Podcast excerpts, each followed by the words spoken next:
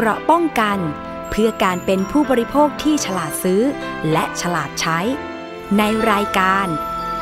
ภูมิคุ้มกัน สวัสดีค่ะ คุณผู้ฟังคะขอต้อนรับเข้าสู่รายการภูมิคุ้มกันรายการเพื่อผู้บริโภคนะคะ วันนี้อยู่กับดิฉันชนาทิพไพรพงษ์เช่นเคยค่ะ รับฟังผ่านทุกช่องทางของไทย PBS Podcast นะคะ ทางเว็บไซต์ แล้วก็ทางแอปพลิเคชันไทย PBS Podcast ค่ะ และนอกจากนั้นถ้าเกิดว่าคุณ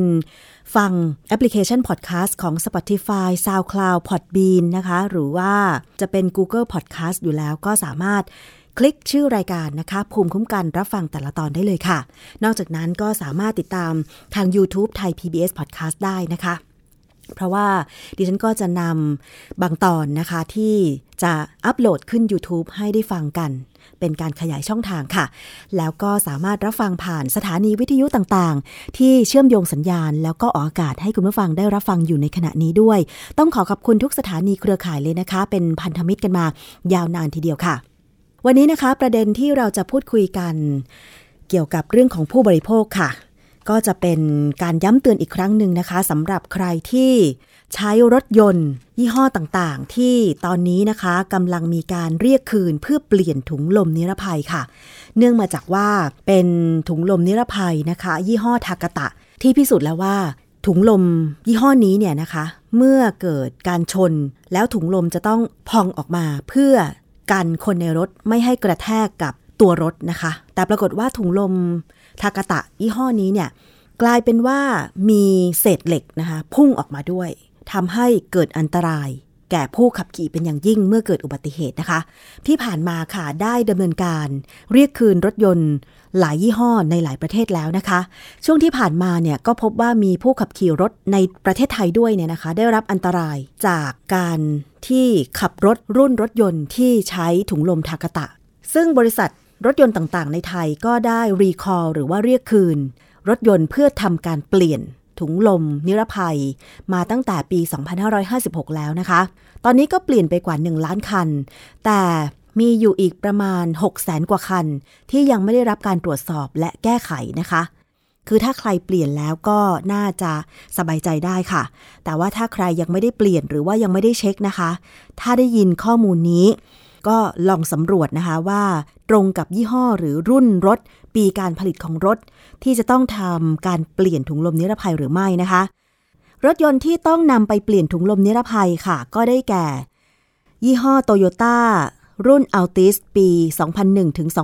2013 รุ่น Vios ปี 2003 ถึง 2004 2007 ถึง 2013 นะคะ รุ่น Yaris ปี 2006 ถึง 2013 Camry รุ่นปี 2001 ถึง 2006 Alphard 2008 ถึง 2014 รุ่น Lexus IS นะคะ 2006 ถึง 2012 Lexus RX นะคะ ปี 2015 ถึง 2016 นั่นคือยี่ห้อโตโยต้ารุ่นต่างๆ ที่ต้องนำไปเปลี่ยนนะคะ ส่วนรถยนต์นิสสันค่ะ ที่ต้องนำไปเปลี่ยนได้แก่รุ่น March ปี 2010 ถึง 2011 Navara ปี 2007 ถึง 2014 Tida ปี 2006 ถึง 2012 Sunny Neo ปี 2000 ถึง 2006 นะคะ นิสสันเทียนาปี 2004ถึง2008 นิสสันเซฟิโรปี 2002 นิสสันอัลเมร่าปี 2011 แล้วก็นิสสัน X-Trail ปี 2004ถึง2005 ค่ะ ต่อไปก็คือรถยนต์มิตซูบิชินะคะ รุ่นที่ต้องนำไปเปลี่ยนก็คือไตรตันปี 2005ถึง2014 Lancer ปี 2006 นะคะเดลเซียสเปซวากอนปี 2015 แล้วก็ปาเจโร่ปี 2008ถึง2009 ค่ะ ต่อไปได้แก่รถยนต์ Mazda นะคะ รุ่น Mazda 2 ปี 2009ถึง2014 Mazda BT 50 ปี 2004ถึง2009 Mazda CX 9 ปี 2009ถึง2012 Mazda RX 8 ปี 2003ถึง2006 แล้วก็ Mazda 6 ปี 2006 นะคะ ย้ำนะคะว่าการนำรถยนต์ ยี่ห้อ แล้วก็รุ่นต่างๆ ไปเปลี่ยนถุงลมนิรภัย เป็นการเปลี่ยนฟรีไม่เสียค่าใช้จ่ายใดๆทั้งสิ้น ไม่ว่าจะเป็นค่าอุปกรณ์หรือว่าค่าแรงนะคะ ต่อไปค่ะก็คือรถยนต์ BMW นะคะ ได้แก่รุ่นซีรีส์1ปี 2008 ถึง 2016 ซีรีส์2ปี 2013 ถึง 2015 ซีรีส์3ปี 1998 ถึง 2017 ซีรีส์4ปี 2013 ถึง 2017 นะคะ แล้วก็ซีรีส์ 5 ปี 2000 ถึง 2017 ซีรีส์ 6 ปี 2012 ถึง 2013 ค่ะ BMW X1 X3 X4 X5 X6 นะคะ ตั้งแต่ปี 2005 นะคะ ถึง 2018 อันนี้เช็ครุ่นของแต่ละรุ่นเองนะคะ เช็คปีของแต่ละรุ่นเอง แล้วก็ BMW M2 M3 M4 สามารถไป เช็คปีการผลิตได้ที่ศูนย์รถยนต์ค่ะ ยี่ห้อ Honda นะคะ ได้แก่รุ่น Accord City Civic CRV Jazz Fleet Brio Stream Odyssey แล้วก็ Amas นะคะ สามารถไปเช็ครุ่นปีการผลิตที่ศูนย์ได้เลยว่า ปีไหนต้องเปลี่ยนนะคะ ส่วนเชฟโรเลตค่ะ ก็ได้แก่รุ่น Cruise Sonic s e r b e l แล้วก็ Tahoe อันนี้เช็ครุ่นปีการผลิตได้ค่ะ อีกยี่ห้อหนึ่งก็คือ รถยนต์ Ford นะคะ รุ่น Ranger แล้วก็ Everest เช็คปีการผลิตได้ที่ศูนย์รถยนต์เลยค่ะ อันนี้ก็เป็นการเตือนอีกครั้งหนึ่งนะคะสำหรับการนำรถไปเปลี่ยนถุงลมนิรภัยจากยี่ห้อทากะตะ เป็นยี่ห้ออื่นนะคะ เพราะฉะนั้นถุงลมนิรภัยควรจะเป็นอุปกรณ์เพื่อความปลอดภัย ไม่ใช่อุปกรณ์ที่จะมาทำร้ายคุณในขณะที่ขับขี่นะคะ คุณผู้ฟัง อีกเรื่องหนึ่งค่ะคุณผู้ฟัง ตอนนี้มันมีปัญหากันเยอะมากนะคะ ก็คือแก๊ง call center นะคะ ก็คือแก๊งโทรศัพท์หลอกลวงนี่แหละนะคะ โดยมีฐานอยู่ที่ประเทศเพื่อนบ้าน แก้ปัญหากันไม่จบสักทีนะคะ ขนาดว่าประชาชนเนี่ยรู้ทันแล้วนะ แต่บางทีแก๊ง call center มิจฉาชีพเหล่านี้เนี่ย ด้วยความที่เขาต้องต้องหลอกลวงอะ่ะ ต้องทำงานให้กับนายทุนที่จ้างเขาไปอะ่ะ ต้องหลอกลวงให้ได้ว่าอย่างนั้นเถอะนะคะ บางทีแก๊งเหล่านี้ก็ด่ากลับคนรับโทรศัพท์บ้างนะคะ แล้วก็มีการแชร์กันในสื่อสังคมออนไลน์เยอะแยะเลย ดิฉันเองก็เจอเป็นประจำนะคะ บางทีก็กด report หมายเลขโทรศัพท์ไปนะคะ แล้วก็แชร์ในสื่อสังคมออนไลน์ แต่ก็ยังมีเข้ามาอยู่เรื่อยๆนะคะ ส่วนหนึ่งก็เป็นเพราะว่าที่แก๊ง call center เหล่านี้เนี่ยสามารถหลอกเงินไปได้ เพราะว่าหลอกให้เหยื่อเนี่ยโอนเงินไปบัญชีม้า ก็คือว่าไม่ใช่บัญชีธนาคารของนายทุนแก๊งหลอกลวงนี้นะคะ แต่ว่าในทุนเหล่านี้เนี่ยไปจ้างประชาชนคนไทยนี่แหละ เปิดบัญชีธนาคาร แล้วก็ยึดสมุดบัญชี รวมถึงบัตร ATM ต่างๆ ไปหมดเลยนะคะ เพราะว่าแก๊งเหล่านี้เนี่ยเมื่อมีเงินโอนเข้า เขาจะต้องทำการถ่ายเทเงินเหล่านั้นไปยังบัญชีของเขา ซึ่งอาจจะอยู่ในต่างประเทศ ซึ่งพวกนี้เนี่ยก็จะ ช่ำชองเชี่ยวชาญในเรื่องของเทคโนโลยี รวมถึงการทำธุรกรรม การเงินในต่างประเทศมากนะคะ เพราะฉะนั้นเนี่ยปัญหาการรับจ้างเปิดบัญชีธนาคารจึงเป็นอีกปัญหาหนึ่ง ถ้าเราไม่สามารถแก้ไขตรงนี้ได้เนี่ยแน่นอนว่าแก๊งมิจฉาชีพก็ยังคงอาศัยช่องโหว่ที่จะไปจ้างใครก็ไม่รู้ โดยที่คนเหล่านั้นอาจจะเห็นแก่เงิน 500 บาท 1,000 บาท เพื่อเปิดบัญชีธนาคาร ข่าวล่าสุดบอกว่ามีหญิงคนหนึ่งนะคะ รับจ้างเปิดบัญชีธนาคารเนี่ยทำให้แก๊งมิจฉาชีพเหล่านี้เนี่ยมีรายได้จากการหลอกลวงเป็นพันพันล้านบาทเลยทีเดียว นี่คือความเสียหายอย่างหนึ่ง ถ้าเกิดว่าเรารู้ว่าไม่ควรที่จะรับจ้างเปิดบัญชี อันเนี้ยก็จะสามารถสกัดกั้นพวกแก๊งมิจฉาชีพหลอกลวง ได้อีกทางหนึ่งเช่นเดียวกันนะคะ วันนี้มีข้อมูลความรู้ค่ะ จากทางด้านของ ธนาคารแห่งประเทศไทยนะคะ มาฝากกันว่าบัญชีม้าคืออะไรและผิดกฎหมายอย่างไรนะคะ บัญชีม้าก็คือบัญชีเงินฝากธนาคารของบุคคลอื่น ซึ่งถูกคนร้ายนำไปใช้เป็นช่องทางในการรับเงิน แล้วก็ถ่ายโอนเงินที่ได้มาจากการกระทำความผิด เพื่อป้องกันไม่ให้มีหลักฐานเชื่อมโยงไปถึงตัวได้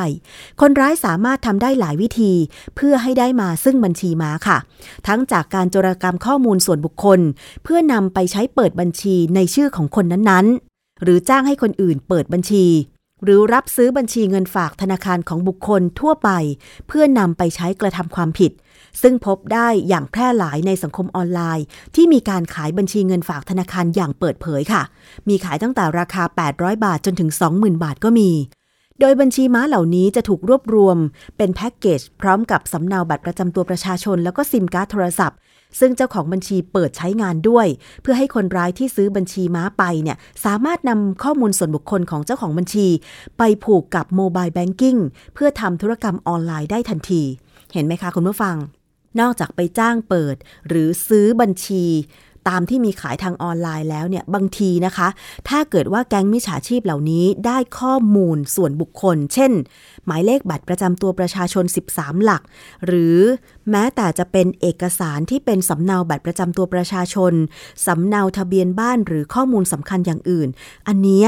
บางทีก็สามารถนำไปเปิดบัญชีธนาคารได้ โดยที่บางครั้งนะคะ ธนาคารก็ตรวจเช็คดีแล้วนะ แต่ว่ามิจฉาชีพเหล่านี้ก็ต้องหาทางในการที่จะเปิดบัญชีให้ได้ใช่ไหมคะ เพราะฉะนั้นเราจึงควรที่จะป้องกันนะคะไม่ให้ข้อมูลส่วนบุคคลของเราเนี่ยตกไปอยู่ในมือของคนร้ายได้ รวมไปถึง อยากขายบัญชีธนาคารค่ะคุณผู้ฟัง บัญชีม้ากับการนำไปใช้ทำความผิดนะคะ ถูกจำแนกเป็นกลุ่มความผิดต่างๆ ก็ได้แก่ความผิดเกี่ยวกับการพนัน ช่อโกง ยาเสพติด และความผิดอื่นๆ เช่น กลุ่มนอมินีของมิจฉาชีพ ซึ่งในอดีตพบว่ากลุ่มที่มีการนำบัญชีม้าไปใช้ ส่วนใหญ่จะเป็นกลุ่มเครือข่ายยาเสพติด กลุ่มวงการพนัน รวมทั้งกลุ่มนอมินีที่ใช้ในการทำธุรกรรมทางการเงิน แทนผู้รับประโยชน์ที่แท้จริงที่อยู่เบื้องหลังนะคะ ในปัจจุบันพบว่าบัญชีม้าถูกนำไปใช้อย่างแพร่หลายมากขึ้น ในการทำผิดเกี่ยวกับการหลอกลวงช่อโกง เช่น ใช้เป็นบัญชีรับเงินค่าประกันการกู้ยืมเงิน ที่มิจฉาชีพหลอกว่า ผู้กู้จะได้รับเงินที่กู้มา เมื่อจ่ายเงินประกันการกู้ยืมเงินมาก่อน หลายคนคงจะเคยได้ยินข่าว ทางรายการภูมิคุ้มกัน ของไทย PBS Podcast รวมถึงรายการสถานีประชาชนของไทย PBS เนี่ยเคยนำเสนอหลายครั้งแล้วนะคะว่า การกู้เงินจากแอปพลิเคชันออนไลน์เนี่ยที่มีเงื่อนไขบอกว่าผู้กู้จะต้องโอนเงินให้กับคนให้กู้ก่อนนะคะ แก๊งมิจฉาชีพเหล่านี้ก็มักจะบอกว่า คุณต้องโอนค่าประกันการกู้ยืมเงินก่อน เช่น กู้หนึ่งหมื่น โอน 2,000 ก่อน ซึ่งการโอนให้แก๊งมิจฉาชีพ หรือแก๊งเงินกู้ 2,000 ไปก่อนเนี่ยคุณก็จะได้รับเงินเต็มด้วยนะ หรือแม้แต่กู้ 10,000 แต่ให้ 8,000 แต่เวลาใช้หนี้เนี่ยคุณต้องใช้หนี้10,000 บาท พร้อมดอกเบี้ยที่เกินกฎหมายกำหนดเนี่ยนะคะ อันนี้ก็เป็นการขูดรีดนะคะหลอกลวงการทำธุรกรรมด้วยเหมือนกันนะคะ การใช้บัญชีม้าเนี่ย ตอนนี้พบมากในแก๊งคอร์เซนเตอร์โทรศัพท์หลอกลวง อ้างเหตุผลต่างๆ ให้หลงเชื่อ แล้วก็หลอกให้โอนเงิน เพื่อทำการตรวจสอบ อันนี้เป็นกันมากเลยสำหรับในช่วงนี้นะคะ ที่ยังต้องติดตาม แก๊ง call center มาดำเนินคดีให้ได้ค่ะ ซึ่งคนร้ายมักจะมีบัญชีม้าหลาย ๆ บัญชี เพื่อใช้โอนส่งต่อเงินกันไปเป็นทอด ๆ เพื่อป้องกันการถูกตำรวจตรวจสอบ หรืออายัดเงินในบัญชีม้า เช่น เมื่อผู้เสียหายถูกหลอกให้โอนเงินเข้าบัญชีม้าที่ 1 แล้ว คนร้ายก็จะโอนเงินออกจากบัญชีดังกล่าวต่อไปอีกเป็นบัญชีม้าที่ 2 จากบัญชีม้าที่ 2 โอนต่อไปบัญชีม้าที่ 3 และที่ 4 ซึ่งบางรายจำนวนเงินเนี่ยนะคะที่จะถูกโอนต่อเนี่ยมีถึง 5-6 บัญชีด้วยกัน ท้ายที่สุดคนร้ายก็จะถอนเงินของเหยื่อหรือผู้เสียหายออกไป ซึ่งการโอนจากบัญชีม้าหลายทอดเช่นนี้ ตั้งแต่ต้นจนจบใช้เวลาเพียงไม่กี่นาทีเท่านั้นค่ะ และถ้าหากถูกเจ้าหน้าที่ตำรวจอายัดบัญชีม้า บัญชีใด ก็จะเปลี่ยนไปใช้บัญชีอื่น ๆ ที่ยังสามารถใช้งานได้นั่นเองนะคะ คุณผู้ฟัง แล้วทำไมการจัดการบัญชีม้าถึงทำได้ยากคะคุณผู้ฟังธนาคารแห่งประเทศไทยให้ข้อมูลไว้แบบนี้ค่ะ การแก้ไขปัญหาบัญชีม้าได้อย่างมีประสิทธิภาพและครบวงจร มีความเกี่ยวข้องกับหลายภาคส่วน ไม่ว่าจะเป็นสถาบันการเงิน หน่วยงานภาครัฐ และประชาชนนะคะทำให้ยังมีข้อจำกัดและอุปสรรคในการดำเนินการหลายมิติด้วยกัน เช่น ด้านกฎหมายค่ะ เนื่องจากในปัจจุบันเนี่ยกฎหมายยังไม่ได้กำหนดให้การเปิดบัญชีธนาคาร ที่นำไปใช้เป็นบัญชีม้า เป็นความผิดโดยเฉพาะในทางปฏิบัติ เจ้าหน้าที่ตำรวจจะดำเนินคดีกับผู้เปิดบัญชี ในความผิดฐานเป็นตัวการ หรือผู้สนับสนุนให้มีการกระทำความผิดอื่น ดังนั้นนะคะ เมื่อมิจฉาชีพใช้บัญชีม้าในการกระทำความผิดช่อโกงเนี่ย เจ้าของบัญชีเงินฝากที่เป็นผู้เปิดบัญชีม้า อาจจะต้องถูกดำเนินคดี ฐานเป็นตัวการหรือผู้สนับสนุนทำความผิดช่อโกงด้วยเช่นกันนะคะ อันนี้ควรจะระมัดระวังอย่างยิ่งไม่ตกเป็นเหยื่อนะคะ เพราะว่าก็มีข่าวอยู่แล้วเหมือนกันว่า บางคนเนี่ยรู้เท่าไม่ถึงการ รับจ้างเปิดบัญชีเห็นแก่เงิน 500พันบาท เปิดไม่ใช่บัญชีเดียวนะ เปิดแล้วก็ขายบัญชีให้ไป 5-6 บัญชี แต่สุดท้ายโดนรวบแล้วก็ต้องเข้าคุกนะคะ คุณผู้ฟัง ส่วนอุปสรรคในเรื่องของการป้องกันค่ะ สถาบันการเงินได้ตระหนักถึงปัญหาการใช้บัญชีม้าเป็นเครื่องมือหรือช่องทางในการทำผิดต่างๆ แล้วก็ได้พยายามตรวจจับ รายการเดินบัญชีของบัญชีเงินฝากที่มีความผิดปกติ ในลักษณะต่างๆ อยู่เสมอ เมื่อพบการทำผิดก็จะรายงานข้อมูลที่ผิดปกติ ไปยังหน่วยงาน บังคับใช้กฎหมาย เพื่อให้ดำเนินการตรวจสอบข้อมูลเพิ่มเติม เพื่อขยายผลนะคะ แต่ว่าอย่างไรก็ดีค่ะ การแลกเปลี่ยนข้อมูลระหว่างสถาบันการเงินเพื่อร่วมกันเฝ้าระวัง กรณีมีสถาบันการเงินแห่งใดตรวจสอบพบข้อมูลบัญชีที่มีความผิดปกติ และได้รับการยืนยันว่าเป็นบัญชีม้า ยังมีข้อจำกัดทางกฎหมายในการเปิดเผยข้อมูลของลูกค้า และการคุ้มครองข้อมูลส่วนบุคคลอยู่เออ อันนี้ก็น่าเห็นใจเหมือนกันนะคะ บางทีก็รู้แล้วล่ะว่าเนี่ยคือบัญชีม้า แต่ว่า การตรวจสอบแล้วก็การเปิดเผยข้อมูลระหว่างสถาบันการเงิน บางทีไม่สามารถทำได้ เพราะว่าเดี๋ยวจะผิดกฎหมายเรื่องของข้อมูลส่วนบุคคลนะคะอันนี้ที่ฉันคิดว่าในทางกฎหมายเนี่ยธนาคารแห่งประเทศไทยก็น่าจะต้องเร่งแก้กฎหมายตรงนี้ด้วยนะ เพราะว่าไม่เช่นนั้นเนี่ยการตรวจสอบจะเป็นไปได้ยาก แล้วก็การอายัดบัญชี หรือว่าการระงับบัญชีจะเป็นไปได้ยากด้วยค่ะ กว่าจะตรวจสอบได้โอ้โห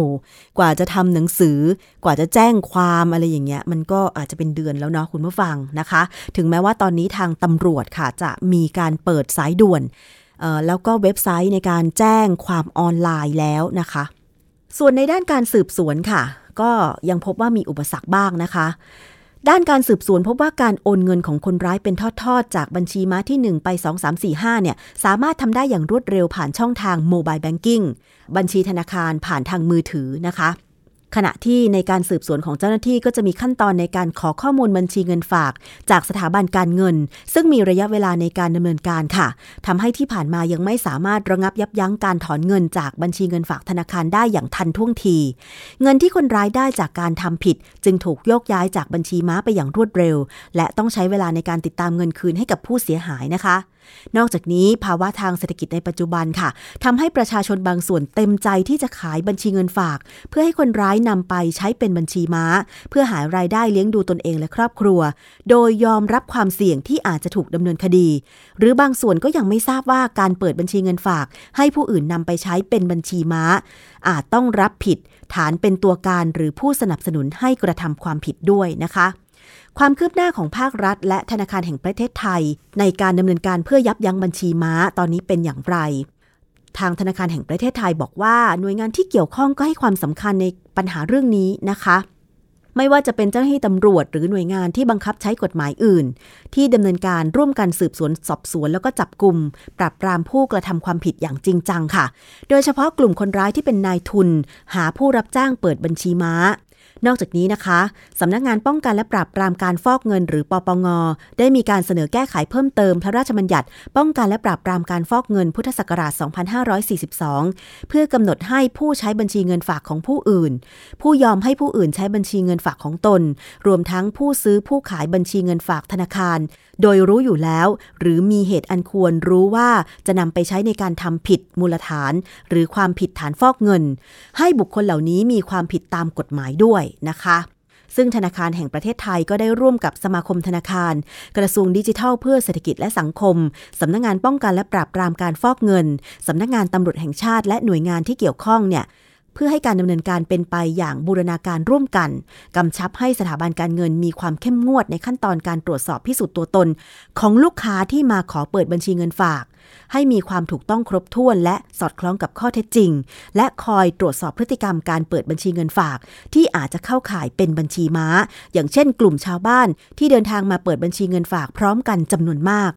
เพราะฉะนั้นคุณผู้ฟังคะ ผู้ที่ไปเปิดบัญชีธนาคารแบบสุจริตอย่างเราเนี่ย อาจจะต้องโดนเจ้าหน้าที่ธนาคารซักถามประวัติ หรือให้เซ็นลายเซ็นกำกับหลาย ๆ ครั้ง เพื่อตรวจสอบว่า เป็นผู้ที่ต้องการเปิดบัญชีตัวจริงหรือไม่นะคะ เข้าข่ายลักษณะที่ว่า เอ๊จะต้องสงสัยว่าไปเปิดบัญชีม้าหรือไม่ เช่น กลุ่มชาวบ้านที่เดินทางไปเปิดบัญชี แบบเป็นกลุ่มๆสิบคนไปพร้อมกันทีเดียวอะไรเงี้ยก็ผิดสังเกตเหมือนกันนะคะ คุณผู้ฟัง นอกจากนี้ค่ะ ตอนนี้ก็พยายามที่จะเผยแพร่ความรู้นะคะ เพื่อให้ประชาชนได้ระมัดระวังตัวเองไม่ให้ข้อมูลส่วนบุคคล โดยเฉพาะหมายเลขบัตรประจำตัวประชาชน อย่าให้ใครเด็ดขาดนะคะ เวลาที่คุณจะนำบัตรประจำตัวประชาชนไปขอรับ อย่างเช่น เงินผู้สูงอายุนะคะ หรือว่าเงินที่คุณจะได้รับการชดเชยเยียวยาความเสียหายอะไรต่างๆ เนี่ยถ้าคุณนำบัตรประชาชนถ่ายเอกสารเป็นกระดาษแล้วเนี่ยขอให้คุณขีดคล่อมนะคะ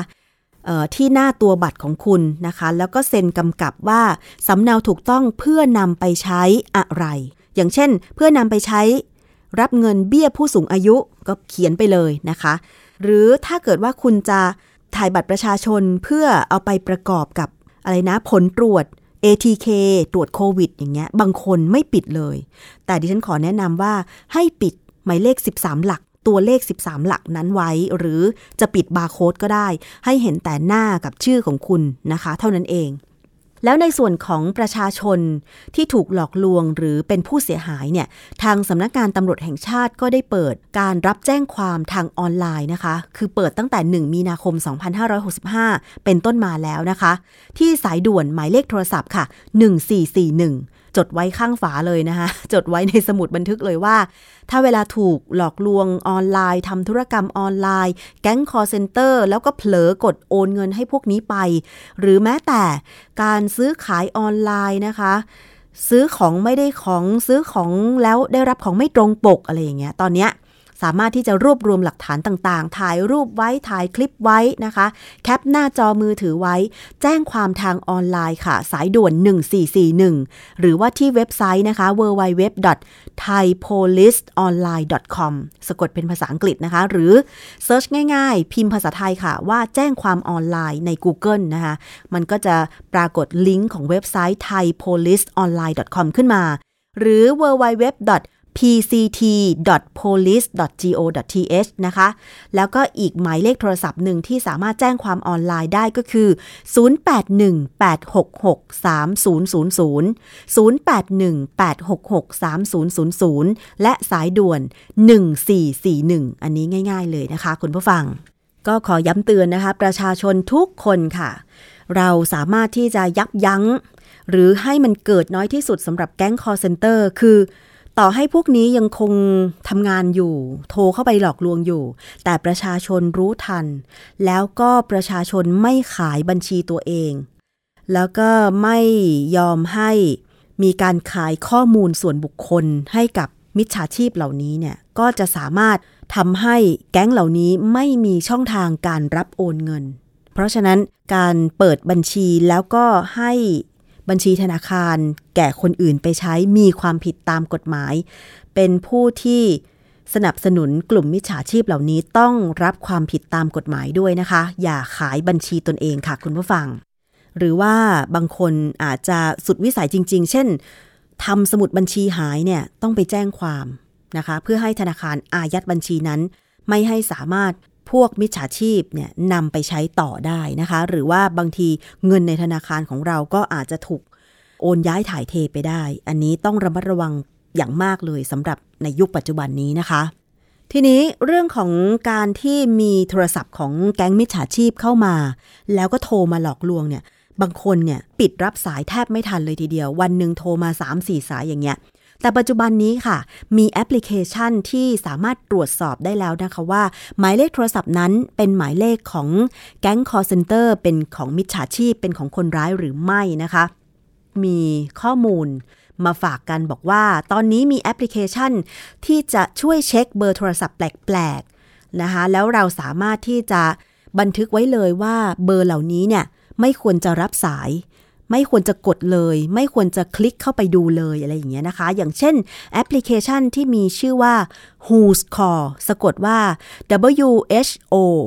S C A L L นะคะอ่านว่า Who's Call ใครโทรมานั่นแหละนะคะแอปนี้สามารถบอกชื่อของผู้โทรเข้ามาว่าเป็นใครโทรมาจากที่ไหน แม้ว่าจะไม่ได้บันทึกไว้ในโทรศัพท์ เมื่อมีคนโทรเข้ามา หน้าจอมือถือของเราก็จะโชว์รายชื่อว่าใครโทรเข้ามาทำให้เราจะไม่ไปเผลอกดรับเบอร์แปลกนะคะ แอปต่อไปก็คือแอปที่มีชื่อว่า Mr. Number ค่ะ Mr. MR จุด Number N U M B E R นะคะ แอปนี้ช่วยบล็อกเบอร์โทรแปลกที่ไม่ต้องการให้โทรเข้ามาได้มากสุดถึง 20 เบอร์ รวมถึงจัดเก็บข้อมูลเบอร์โทรอย่างเป็นระบบ อีกทั้งมีการเตือนทุกครั้งที่มีสายเข้ามาค่ะ ส่วนแอปต่อไปก็คือแอป True Center นะคะ สะกดว่า T R U E แอปต่อไปก็คือแอป True Caller นะคะ สะกดว่า T R U E C A L L E R นะคะแอป True Caller เนี่ยช่วยคัดกรองเบอร์ที่เราไม่อยากให้โทรเข้ามา รวมถึงข้อความต่างๆ ได้ เพราะว่าบล็อกได้ตั้งแต่เบอร์โทรไปจนถึงข้อความ รวมทั้งสามารถบันทึกข้อมูลเบอร์โทรศัพท์แปลก ๆ ลงไป แล้วก็จะเห็นข้อมูลว่าเบอร์นี้ถูกจัดให้เป็นเบอร์สแปมด้วย ส่วนแอป h i y a ค่ะ H I Y A นะคะ จะบล็อกเบอร์โทรแปลก แล้วก็สามารถโชว์เบอร์ที่ตั้งค่าไว้ไม่ให้โชว์โทรมาจากที่ไหนได้นะคะ อีกทั้งยังสามารถค้นที่มาของเบอร์โทรว่ามีประวัติต้มตุนหรือไม่ ซึ่งสามารถตั้งค่าในระบบได้ว่าเบอร์นี้ไม่ต้องแจ้งเตือน หากมีการโทรเข้ามาอีก แถมยังสามารถโทรผ่าน แอปพลิเคชันได้โดยไม่เสียเงินนะคะ ชื่อว่าแอป h i y a H I Y A นะคะ ส่วนแอปต่อไปค่ะ ชื่อแอป Call Control นะคะ C A L L แล้วก็วัก C O N T R O L Call Control นะคะ ตั้งค่าเบอร์โทรต่างๆ ได้ และข้อความสั้นหรือ SMS ได้สแปมได้เอง ซึ่งสามารถบล็อกเบอร์สแปมได้ แม้เบอร์นั้นจะไม่ได้บันทึกไว้ในรายชื่อผู้ติดต่อก็ตามค่ะ อีกแอปหนึ่งนะคะก็คือ Call Blocker C A L L B L O C K E R Call Blocker นะคะแอป Call Blocker นี้นะคะจะสามารถบล็อกเบอร์ แล้วก็ระบุคนที่โทรเข้ามาได้ แม้ว่าจะไม่ได้บันทึกเบอร์นั้นเอาไว้ในเครื่องนะคะ นอกจากนี้ก็ยังสามารถค้นหาเบอร์ที่ต้องการหรือบล็อก และบันทึกเบอร์ที่โดนบล็อกลงกล่อง blacklist ไว้ได้นะคะ ส่วนอีกแอปหนึ่งก็คือ Call App นะคะ C A L L A P P นะคะ Call App อันนี้ก็จะสามารถบล็อกเบอร์ที่เป็นสแปมหรือเบอร์ที่ไม่น่าไว้วางใจได้ ก็ลองโหลดมาไว้ในมือถือ เพื่อที่จะช่วยคัดกรองเบอร์โทรแปลก เพื่อจะได้ไม่เผลอกดรับนะคะ ไม่ว่าจะเป็นแอป Who's Call Mr. Number True Caller h i y a Call Control Call Blocker และ Call App ค่ะ เกราะป้องกัน พื่อการเป็นผู้บริโภคที่ฉลาดซื้อ และฉลาดใช้ ในรายการ ภูมิคุ้มกัน อีกเรื่องหนึ่งนะคะเป็นเรื่องของการใช้จ่ายของผู้บริโภคค่ะคุณผู้ฟัง ช่วงนี้ก็เปิดเทอมกันแล้วใช่ไหมคะ ในช่วงเดือนมิถุนายน 2565 นี้ พ่อแม่ผู้ปกครองเนี่ยก็มีค่าใช้จ่าย ด้านบุตรหลานเนี่ยเพิ่มมากขึ้น จากที่ 2 ปีที่ผ่านมาอาจจะเรียนอยู่ที่บ้าน เสียแค่ค่าอินเทอร์เน็ตนะคะไม่ต้องเสียค่าชุดนักเรียน รองเท้ากระเป๋า ค่ารถต่างๆนะคะ แต่ว่าเมื่อทำการเปิดเรียนแล้วก็ให้นักเรียนไปเรียนที่โรงเรียนได้ตามปกติแล้วเนี่ยก็ต้องหาซื้อชุดนักเรียนชุดใหม่ เพราะบางคนอาจจะใส่ไม่ได้แล้ว เพราะโตขึ้นนะคะรองเท้าใหม่ กระเป๋านักเรียนใหม่ รวมถึงชุดที่จะมาทำกิจกรรมต่างๆ ตอนนี้นะคะดิฉันไม่แน่ใจว่าเด็กประถมมัธยมเนี่ยมีค่าใช้จ่ายเกี่ยวกับชุดนักเรียนชุดทำกิจกรรมเนี่ยนะคะต้องใส่กี่ชุดต่อเทอมเนี่ยคุณพ่อคุณแม่ต้องเสียกี่บาทนะคะอย่างเมื่อก่อนสมัยดิฉันเป็นเด็ก ก็จะมีชุดนักเรียนผู้หญิงเนี่ยกระโปรงน้ำเงินเสื้อขาว แล้วก็มีผูกโบใช่ไหมคะ แล้วก็มีถุงเท้าสีขาว มีรองเท้าสีดำ ส่วนชุดที่จะต้องเรียนเนตรนารีหรือลูกเสือเนี่ยก็จะมีอย่างละหนึ่งชุดนะคะ คือตอนมต้นเรียนเนตรนารีใช่ไหมคะ ตอนมปลายเนี่ยเรียนลูกเสือ ก็ซื้อเนตรนารีสีเขียวนะคะ แล้วก็ลูกเสือเนี่ยสีกากีนะคะ รองเท้าก็เป็นสีกากี ชุดเนตรนารีกับลูกเสือมันมีอุปกรณ์อื่นด้วยนะ ดิฉันเห็น พ่อแม่ผู้ปกครองบางคนเนี่ย นอกจากมีเสื้อกระโปรง หรือเสื้อกางเกงแล้วนะคะมีถุงเท้ารองเท้าแล้ว มีหมวกหมวกลูกเสือหรือเนตรนารีด้วย มีผ้าพันคอด้วย แล้วผ้าพันคอก็ต้องมีปลอกคอ ไว้คอยยึดผ้าพันคอให้อยู่ชิดกันด้วยนะคะ อันเนี้ยเด็กบางคนใช้ไม่ระมัดระวัง ปลอกผ้าพันคอหายเป็นประจำ ดิฉันเห็นเพื่อนคนหนึ่งใน Facebook บ่นหลานตัวเองว่า ไปโรงเรียนหนึ่งสัปดาห์เนี่ยนะคะ หรือสองสัปดาห์ที่ผ่านมาเนี่ยนะคะ โอ้ ปลอกชุด เนตรนารีชุดลูกเสือเนี่ยหายทุกวันเลย ต้องมาซื้อใหม่ทุกวันแล้วบางทีการไปซื้อเนี่ยตอนนี้มันก็ไม่ได้มีขายทุกห้างทุกร้านใช่ไหมคะต้องไปซื้อร้านที่ขายอุปกรณ์โดยเฉพาะ เพราะฉะนั้นจึงเป็นค่าใช้จ่ายอย่างมากเลยทีเดียวค่ะ และตอนนี้มีการถกเถียงกันในสื่อสังคมออนไลน์ หรือแม้แต่ในแวดวงของผู้ปกครองด้วยกันว่า ชุดลูกเสือหรือเนตรนารีเนี่ยตอนนี้มันยังจำเป็นอยู่ไหม แล้วสมควรที่จะต้องมีอยู่หรือเปล่านะคะ เพราะว่ามันเป็นค่าใช้จ่ายที่เพิ่มขึ้น ยิ่งในยุคโควิด -19 แล้วก็ทำให้ผู้ปกครองหลายคนอาจจะมีรายได้ที่ลดลง หรือบางคนตกงานหรือบางคนทำงานแบบฟรีแลนซ์นะคะทำงานอิสระวิ่งเป็นพนักงานส่งอาหารอย่างเงี้ยถ้าไม่ได้ไปวิ่งฝนตกอะไรก็ไม่มีรายได้อะไรแบบนี้เป็นต้นนะคะทำให้รายได้เนี่ยไม่คงที่ พอมีรายจ่ายเพิ่มเข้ามาก็เลยชักหน้าไม่ถึงหลังนะคะ จากกรณีที่มีชาวเน็ตถกสนั่นเลยนะคะ เกี่ยวกับค่าชุดลูกเสือแพง บางบ้านไม่มีเงินซื้อยกเลิกการเรียนไปเลยก็มีนะคะ แล้วก็มีการแสดงความคิดเห็นกันว่า ควรจะลดราคาชุดลูกเสือหรือเนตรนารีไหมนะคะ ไม่เข้าใจว่าทำไมชุดลูกเสือถึงมีราคาแพง มีอาจารย์ท่านหนึ่งค่ะ ดรเจษดาเด่นดวงบริพันธ์ เป็นอาจารย์คณะวิทยาศาสตร์จุฬาลงกรณ์มหาวิทยาลัยนะคะ มองว่าควรจะใส่แค่ผ้าพันคอ หรือหมวกกับชุดนักเรียนเดิมก็พอแล้ว จะเปลืองเงินคอสเพลย์ทำใหม่ทั้งชุดนะคะ ขณะที่บางเพจ อย่างเช่นเพจ ครูแว่นดำก็บอกว่า การยกเลิกเรียนลูกเสือนารีไปเลยเนี่ยเพราะว่าชุดแพงก็สมควรอย่างยิ่งนะคะ คือเขาบอกว่าคงปฏิเสธไม่ได้ว่า วิชาลูกเสือหรือเนตรนารีนั้นเนี่ย ถ้าไม่นับรวม เรื่องชุดเครื่องแบบที่หลายฝ่ายโอดครวญกันมาเยอะว่ามีราคาแพงนะคะ แล้วก็เรื่องพิธีการที่ค่อนข้างมากเนี่ย วิชาลูกเสือหรือเนตรนารีก็นับว่ามีประโยชน์มากๆค่ะ เพราะเป็นวิชาที่สอนทักษะการใช้ชีวิตแก่เด็กๆทั้งทักษะชีวิตในระดับพื้นฐานอย่างเช่น เรื่องระเบียบวินัยความรับผิดชอบ ความสามัคคี การเสียสละจิตอาสา การทำงานเป็นทีมนะคะไปจนถึงทักษะในระดับ ที่สูงขึ้นไปนะคะอย่างเช่น การเอาชีวิตรอดในป่า การเข้าค่ายหรือการช่วยชีวิตในภาวะฉุกเฉินเป็นต้นนะคะแต่ว่าบางครั้งค่ะก็เกิดปัญหาก็คือเรื่องของการใช้จ่าย ค่าชุดลูกเสือหรือเนตรนารีที่แพงนะคะทำให้หลายคนก็มีข้อเสนอว่า ควรยกเลิกการเรียนวิชาลูกเสือเนตรนารี เพราะชุดแพงไปเลยไหม แต่เอาจริง ๆ ถ้าถามว่าแพงไหมก็ต้องยอมรับว่า แพงในระดับหนึ่ง โดยเฉพาะกับครอบครัวที่มีไรายได้น้อย ก็ถือว่าเป็นปัญหาจริง ๆ แต่ถ้าจะแก้ด้วยการยกเลิกเรียนไปเลย ก็อาจจะยังไม่ใช่นะคะ คุณผู้ฟัง เพราะฉะนั้นถ้าจะแก้มาตรงจุดหลายคนก็บอกว่า ก็ควรจะมีแค่ผ้าพันคอ ดีไหม ให้รู้ว่าวันนี้มีเรียนวิชาลูกเสือเนตรนารีก็พอ คือไม่ต้องใส่ชุด สีเขียว สีกากีกันแล้ว คือผู้ชายเนี่ย นักเรียนผู้ชายก็มีชุดเเสื้อกับกางเกงสีกากีอยู่แล้วใช่ไหมผู้ชายก็ง่ายหน่อยก็คือซื้อผ้าพันคอลูกเสือมาติด แล้วก็มีปลอกคอ แล้วก็ใส่หมวกเพิ่มเติม แต่สำหรับผู้หญิงเนี่ยถ้าจะเรียนลูกเสือนะ อย่างดิฉันเมื่อก่อนเรียนเนี่ยก็ต้องซื้อชุดใหม่เลยค่ะ เป็นเสื้อกับกระโปรง แล้วก็รองเท้าสีกากีให้หมดทั้งชุดเลยนะคะผู้หญิงเนี่ยจะเปลืองกว่าผู้ชายเนาะคุณผู้ฟังเป็นข้อเสนอนะคะ ว่าถ้าจะเรียนวิชาลูกเสือหรือเนตรนารีเนี่ยซื้อเพิ่มแค่ผ้าพันคอกับหมวกได้ไหม จะได้ไม่เปลืองเงินซื้อทั้งชุดแบบนี้เป็นต้นนะคะ เพราะว่าอย่างรองเท้าผู้ชายก็ใส่สีกากีอยู่แล้ว ส่วนผู้หญิงก็ให้ใส่รองเท้า สีดำเหมือนเดิม แล้วก็ใส่ผ้าพันคอเท่านั้น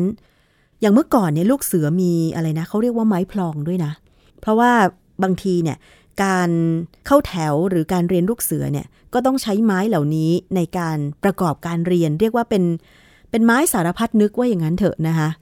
จำได้เลยจริง ๆสำหรับในสมัยนั้นในความคิดของเด็กๆนะดิฉันก็ว่า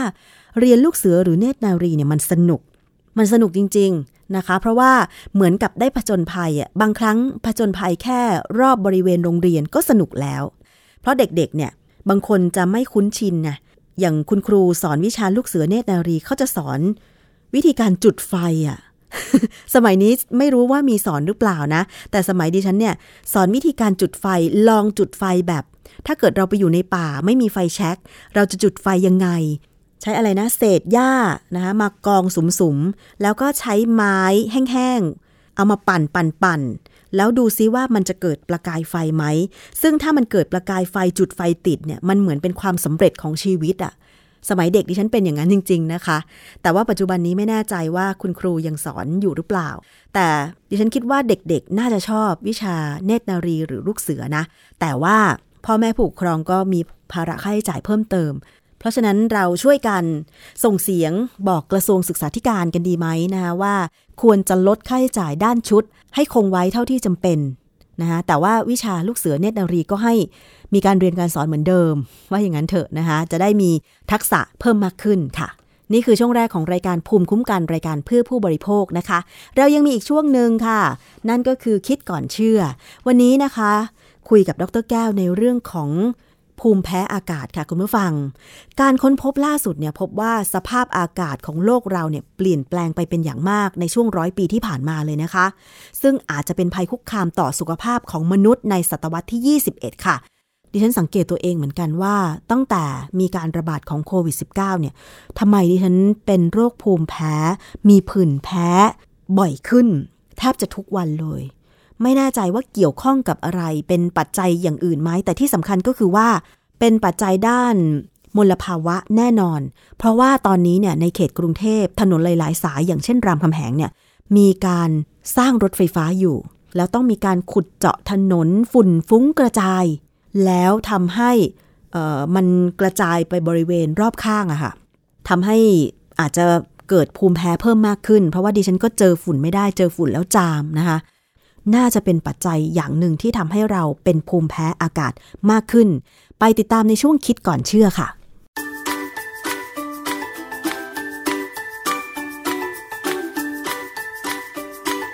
ช่วงคิดก่อนเชื่อ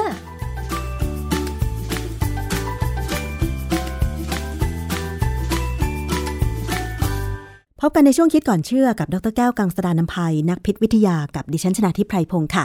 ซึ่งคิดก่อนเชื่อเราก็จะนำงานวิจัยเรื่องใกล้ตัว จะอธิบายโดยอาจารย์แก้วนะคะ มาให้ได้รับฟังกันง่าย ๆ เพราะบางครั้งเนี่ยอาจจะเป็นภาษาวิทยาศาสตร์ เป็นเรื่องของการวิจัย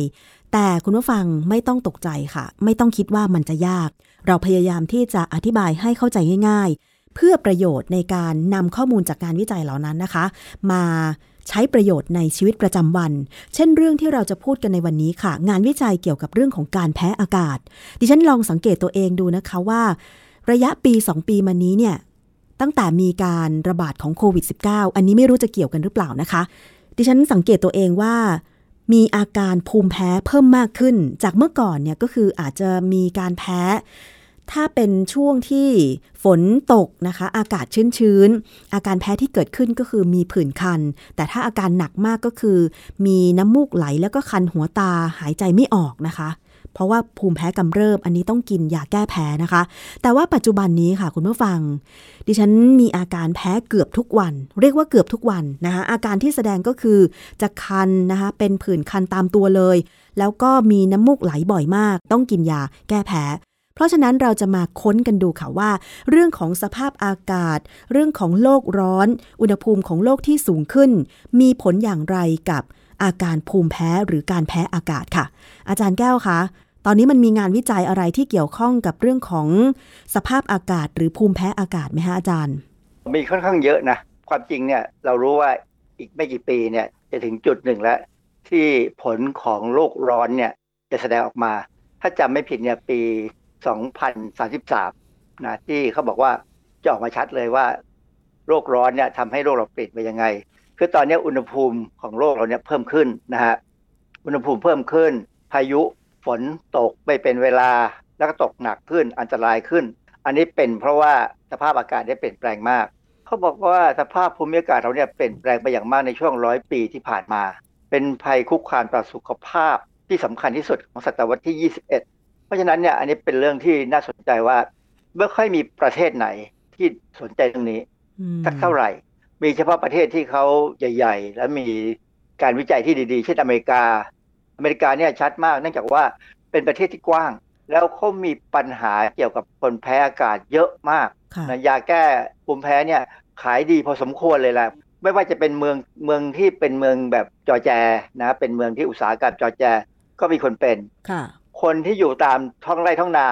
ก็เป็นมันเลยสับสนไปว่า การที่คนมันแพ้อากาศเนี่ยเป็นเพราะอะไรค่ะ อาจารย์คะ พูดถึงเรื่องของภูมิแพ้เนี่ย บางคนอาจจะงงว่าทำไมเราต้องมาคุยกัน มันจะกระทบกับสุขภาพของผู้บริโภคอย่างไร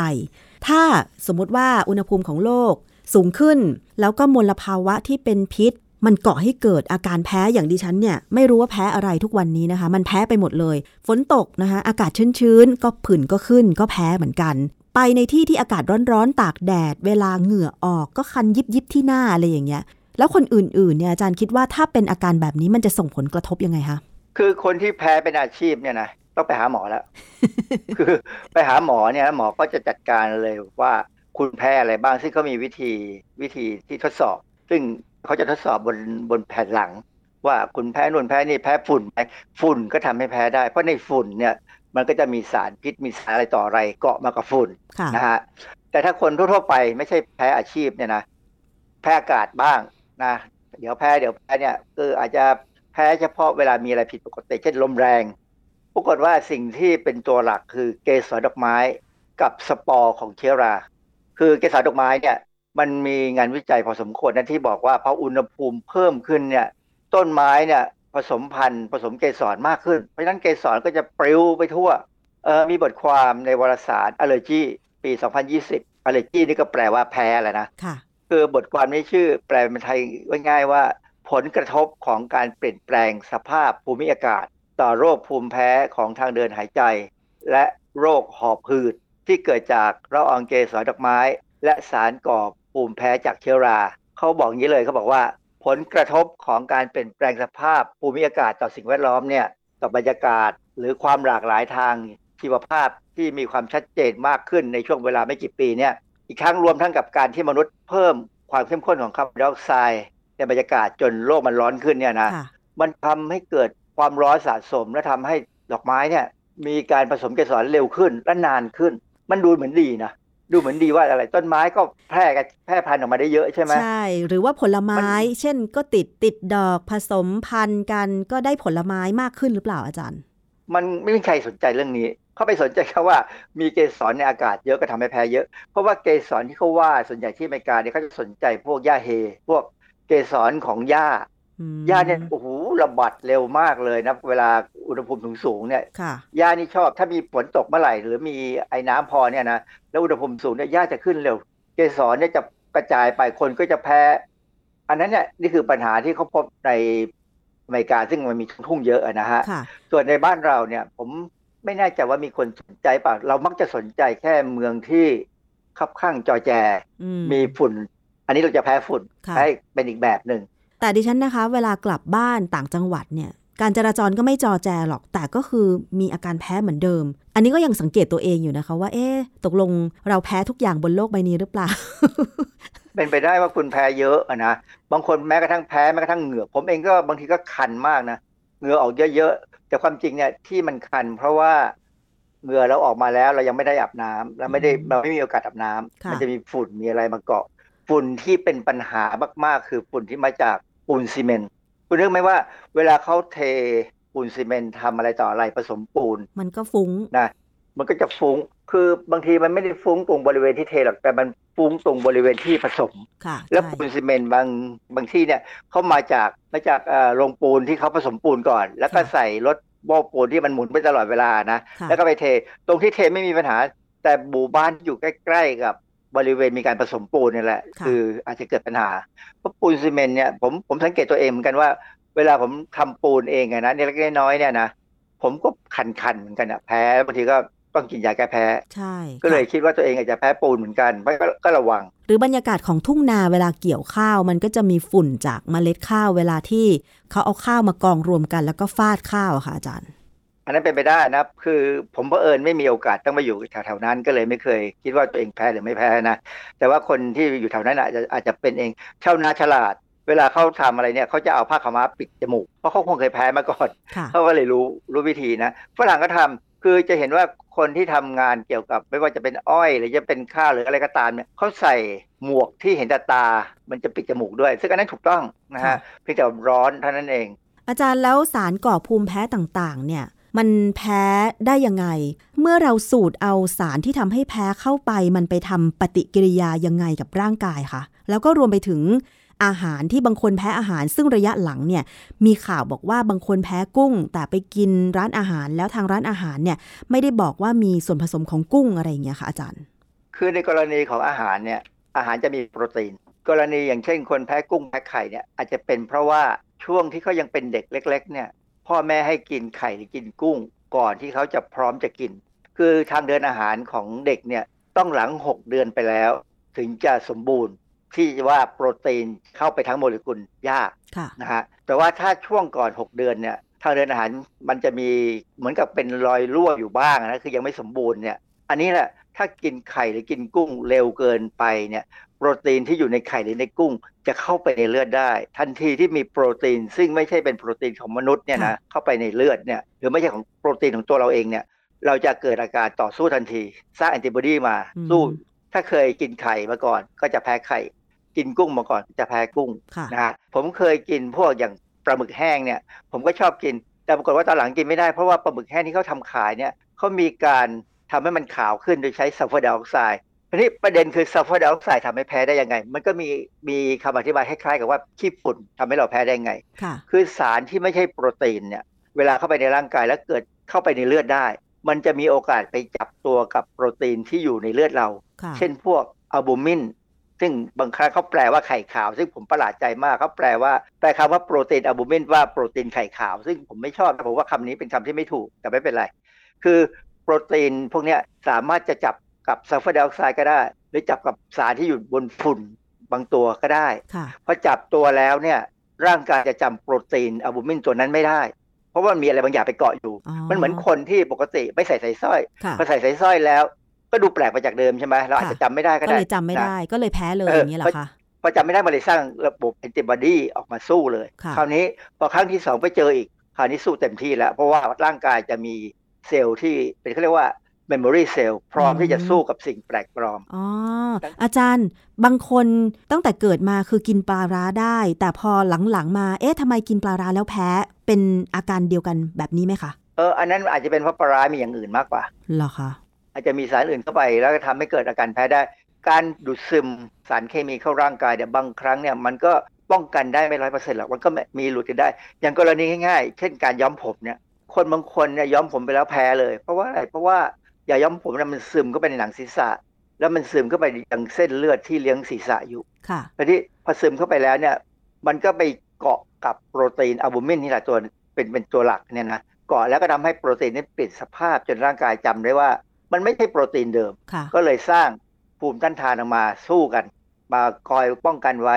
ดังนั้นพอย้อมผมครั้งที่สองเนี่ยไปเจอสารตัวนั้นอีก ก็จะแพ้ได้อืมนะค่ะ อันนั้นก็คือเรื่องของการกินอาหารแล้วก็การใช้ผลิตภัณฑ์นะคะ แต่ว่างานวิจัยเกี่ยวกับการแพ้ภูมิแพ้อากาศเนี่ยค่ะ อาจารย์เขาพูดว่ายังไงบ้างคะก็โดยหลักแล้วเนี่ยก็หมายความว่า มันก็เป็นเกสรดอกไม้เนี่ย หรือว่าสปอร์ของเชื้อราเนี่ย มันก็เป็นสารที่กระตุ้นภูมิแพ้ได้ เพราะว่าเป็นเป็นโปรตีนค่ะมันมีโปรตีนอยู่ในนั้นด้วยนะฮะแล้วเป็นโปรตีนที่เราไม่รู้จักพอเข้าไปในทางเดินหายใจเนี่ยทางเดินหายใจเนี่ยมีโอกาสที่จะมี ระบบภูมิคุ้มกันที่จะมาต่อสู้ คือการแพ้เนี่ยมันเป็นการการเตือนเราอย่างหนึ่งว่ามีอะไรผิดปกติค่ะให้เราหาทางป้องกันนะฮะและร่างกายก็จะพยายามจะต่อสู้แหละ แต่การต่อสู้เนี่ยมันมีการหลั่งสารพวกฮิสตามีนออกมาเนี่ยซึ่งเป็นจริงเป็นสารที่จะมาใช้สู้เนี่ยนะเวลามันสู้เนี่ยมันอาจจะทำลายเซลล์ที่อยู่รอบๆด้วย เพราะฉะนั้นเราถึงเกิดอาการแพ้เกิดอาการจามผื่นคันเกิดอาการเป็นเออแต่หลายอย่าง มันเป็นการที่ร่างกายพยายามจะสู้อะแต่บางทีสู้แล้วมันก็ไปกันใหญ่ค่ะนะก็ต้องกินยามากดระบบไว้ภูมิแพ้บางครั้งก็ไม่ได้มากอะไร ภูมิแพ้อากาศก็คือแพ้ละอองต่างๆ ที่ลอยมากับในอากาศนั้นใช่ไหมคะอาจารย์ แต่ว่ามันเกี่ยวกับเรื่องของฤดูกาลหรือสภาพอากาศของแต่ละโซนของโลกด้วยไหมคะอาจารย์ คือแต่ละภูมิประเทศเนี่ยสำคัญใช่ มันก็ขึ้นอยู่กับคนด้วยนะตัวคนเนี่ยเป็นตัวหลัก เพราะว่าเราอยู่เมืองไทยเนี่ยเราก็ไม่เคยแพ้ ไปอยู่อเมริกาผมก็ไม่เคยแพ้นะผมเป็นคนไม่ค่อยแพ้อะไร ยกเว้นพอกลับมา แล้วพอมาเจอปัญหาอย่าง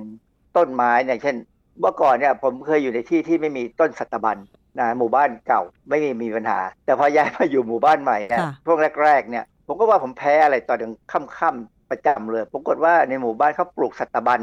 สัตบันเนี่ยมีเกสรค่ะลอยไปลอยมาเยอะ ก็ทำให้แพ้จนถึงจุดหนึ่งเนี่ยทั้งหมู่บ้านเขาคงมีปัญหาเขาเลยพร้อมใจกันตัดสัตว์บันทิ้งหมด ก็ดีขึ้นค่ะทผมก็ดีขึ้นทันทีกลางกลางคืนกลางค่ำๆก็ไม่มีปัญหาการที่ประชาชนมีอาการเป็นภูมิแพ้ ภูมิแพ้อากาศมากขึ้น มันส่อให้เห็นว่าเกิดอะไรขึ้นกับโลกของเราคะอาจารย์ มันสอว่าอากาศเราแย่ลงค่ะโลกนี้ไม่น่าอยู่ ต้องไปอยู่โลกอื่นดาวคือัองคารโลกเรานี่ยมันจะแย่ลงไปเรื่อยๆนะเราเราพยายามนะ พูดกันตลอดเวลาว่าจะลดโลกร้อน แต่ไม่เห็นมีใครทำเลย คือเรารู้ว่าฝุ่นละอองในอากาศ มันมากขึ้นจากการก่อสร้าง รถไฟฟ้า จากการก่อสร้างตึกต่างๆ จากการผสมปูนซีเมนต์อะไรอย่างนี้ใช่ไหมคะอาจารย์ แต่เราก็ไม่เคยที่จะลดเอ่องานเหล่านั้นลงเลย กลับมีเพิ่มขึ้นใช่ไหมอาจารย์ ประเด็นคือรถยนต์ รถยนต์เราเพิ่มขึ้นมาก เพราะว่าคนคนไม่อยากขึ้นรถสาธารณะเนื่องจากอ่าฮะกลัวโควิดใช่นะฮะท่านี้ถ้าโควิดหมดไปแล้วเนี่ยก็อาจจะดีขึ้น แต่ว่า รถยนต์ไฟฟ้าเข้ามาก็คงจะช่วยให้ได้ดีขึ้นมากขึ้นนะนะเพราะว่าอาจารย์มันแต่มันช้าไง การที่ทางการไทยจะเริ่มลดภาษีรถยนต์ไฟฟ้า เพื่อให้มาทำตลาดเนี่ย ดิฉันคิดว่ามันล่าช้าไปเกือบสิบ10 ปีนะ ประเด็นจริงๆเนี่ยคือถ้ารถสาธารณะได้วิ่งอะนะคือรถเมย์เนี่ยถ้าวิ่งไปแล้วไม่ติดเพราะรถติดเนี่ยนะเขากลับมารับคนได้เยอะเนี่ยแล้วคนพร้อมใจกันไม่ขับรถเองเนี่ย แล้วรถเมย์ไปได้ถึงใกล้บ้านเขาเนี่ยค่ะจะไม่มีปัญหาเลยใช่ก็จะไปปัญหาคือรถเมย์ไปไม่ถึงบ้านเขาอย่างบ้านผมเนี่ยนะผมอยู่ชายแดนกรุงเทพนครปฐมนนทบุรี ผมอยู่ติดกับสามสองสามจังหวัดมีรถเนี่ยเมย์ผ่านไหมคะรถมีรถเมย์ผ่านมาหนึ่งคัน แล้วรถเมย์เขาวิ่งตลกมาก คือเขาไม่ได้วิ่งตามที่ประชาชนต้องการ คือประชาชนเนี่ยต้องการจากถนนเล็กไปถนนบรมราชชนนีค่ะเพื่อไปต่อรถเมย์อื่นอะไรก็ตามเนี่ยนะค่ะปรากฏว่าเขาวิ่งตามสบายตามใจของคสมก คือวิ่งผ่านหน้าหมู่บ้านผม แล้วก็ไปวงเวียนใหญ่ค่ะ วิ่งไปทำไมก็ไม่รู้ใครก็ไม่ขึ้นนะคนขึ้นน้อยมาก อาจจะมีบางจุดที่มีคนขึ้นบางแล้วก็ทีมาไม่แน่ไม่นอน บางทีการสำรวจเส้นทางเพื่อจัดรถวิ่งเนี่ยเขาไม่ได้สำรวจความคิดเห็นประชาชนในย่านนั้นหรือเปล่าอาจารย์เขาคงขาดตรงนี้ไปไม่ถามสักคำว่าอยากจะได้อะไรค่ะนะอยากอยากทำให้แต่ไม่อยากถามว่าอยากได้อะไร เพราะฉะนั้นเนี่ยคือปัญหาว่า รถเมย์ที่วิ่งผ่านหน้าหมู่บ้านผมเนี่ยไม่เห็นเคยมีคนขึ้นเลยมีแต่คนขับรถเมย์กับกระเป๋า เพราะว่าแต่ละบ้านซื้อรถยนต์ส่วนตัวกันหมด ถึงแม้ว่าจะซื้อแบบผ่อนก็ตาม เพราะว่าความสะดวกในการเดินทางไปทำงานใช่ไหมฮะอาจารย์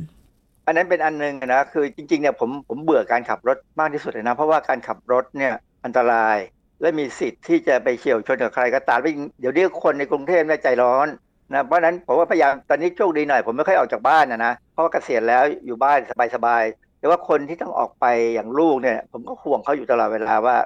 เขาจะไปทำให้ใครหงุดหงิดไหมอืมค่ะอะไรอย่างเงี้ยปัญหาเรื่องของสภาวะแวดล้อมที่มันเปลี่ยนแปลงไปจนกระทั่ง จนกระทั่งส่งผลให้คนบนโลกใบนี้เนี่ย เป็นภูมิแพ้มากยิ่งขึ้น ก็เนื่องมาจากการกินการใช้ของมนุษย์โลกนั่นเองใช่ไหมอาจารย์ เกิดจากพฤติกรรมมนุษย์เลยแหละ เป็นตัวหลัก ซึ่งถ้าเราปรับคือช่วงโควิดใหม่ๆเนี่ยนะ ทุกอย่างดะชัดดาวน์หมดเนี่ยใช่โลกกลับมาดีขึ้นเอออย่างไม่น่าเชื่อ ค่ะ คนที่ท้องทะเลอินเดียก็ที่ดีไม่เคยขึ้นนะอาจารย์ ใช่ สัตว์ทะคนเลอินเดียที่ไม่เคยเห็น สัตว์ทะเลเข้าเข้ามาสบายอย่างอย่างเรารู้ว่าบางแห่งอ่าวบางแห่งยังมีปลาเขาเรียกอะไรฉลามหูดำเข้ามาถึงอะ ค่ะ ปกติมันหายไปตั้งนานแล้ว แสดงว่าพฤติกรรมมนุษย์นักท่องเที่ยว นี่แหละที่ไปรบกวนพวกสัตว์ต่าง ๆ ใช่ไหมอาจารย์ คือ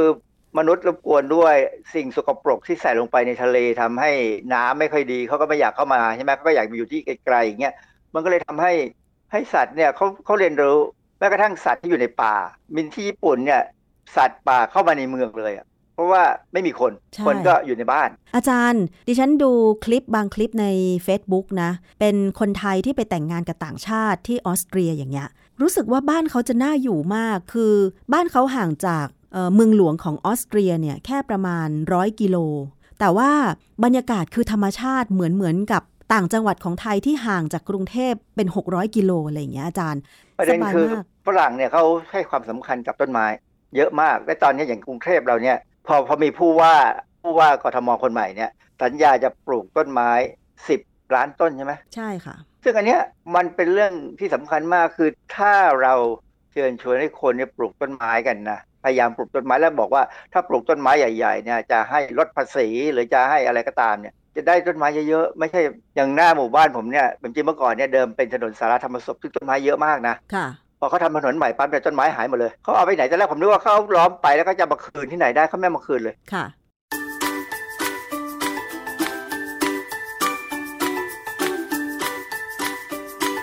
ช่วง คิดก่อนเชื่อแ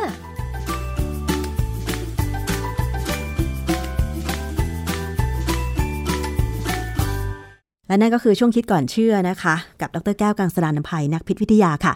ซึ่งเราจะนำงานวิจัยทางวิทยาศาสตร์ มา อธิบายกันให้เข้าใจง่ายๆ เพื่อนำไปปรับใช้ให้เกิดประโยชน์ต่อชีวิตของผู้บริโภคมากที่สุดนะคะ เรื่องของสภาวะโลกร้อน สภาพอากาศที่เปลี่ยนแปลงไป มีมลภาวะที่เป็นพิษสูงขึ้นนะคะแน่นอนส่งผลกระทบกับสุขภาพของเรา ซึ่งถ้าเราเป็นภูมิแพ้กันมากขึ้น เราก็ต้องกินยาแก้ภูมิแพ้มากขึ้นนะคะ หรือว่าการใช้ผลิตภัณฑ์ต่างๆ ก็มีปัญหานั่นเอง เพราะฉะนั้น เรื่องของโรคภูมิแพ้ ภูมิแพ้อากาศไม่ใช่เรื่องเล็ก ๆ แล้วนะคะ คุณผู้ฟังใส่ใจการก่อมลพิษนะคะระมัดระวังก่อมลพิษต่อโลกใบนี้น้อยที่สุด จะดีเป็นอย่างมากเลยค่ะ คุณผู้ฟัง นี่คือช่วงเวลาของรายการภูมิคุ้มกัน รายการเพื่อผู้บริโภคสำหรับวันนี้ ขอบคุณสำหรับการติดตามรับฟังทุกช่องทางจากไทย PBS Podcast นะคะ ดิฉันชนะทิพไพรพงศ์ต้องลาไปก่อน สวัสดีค่ะ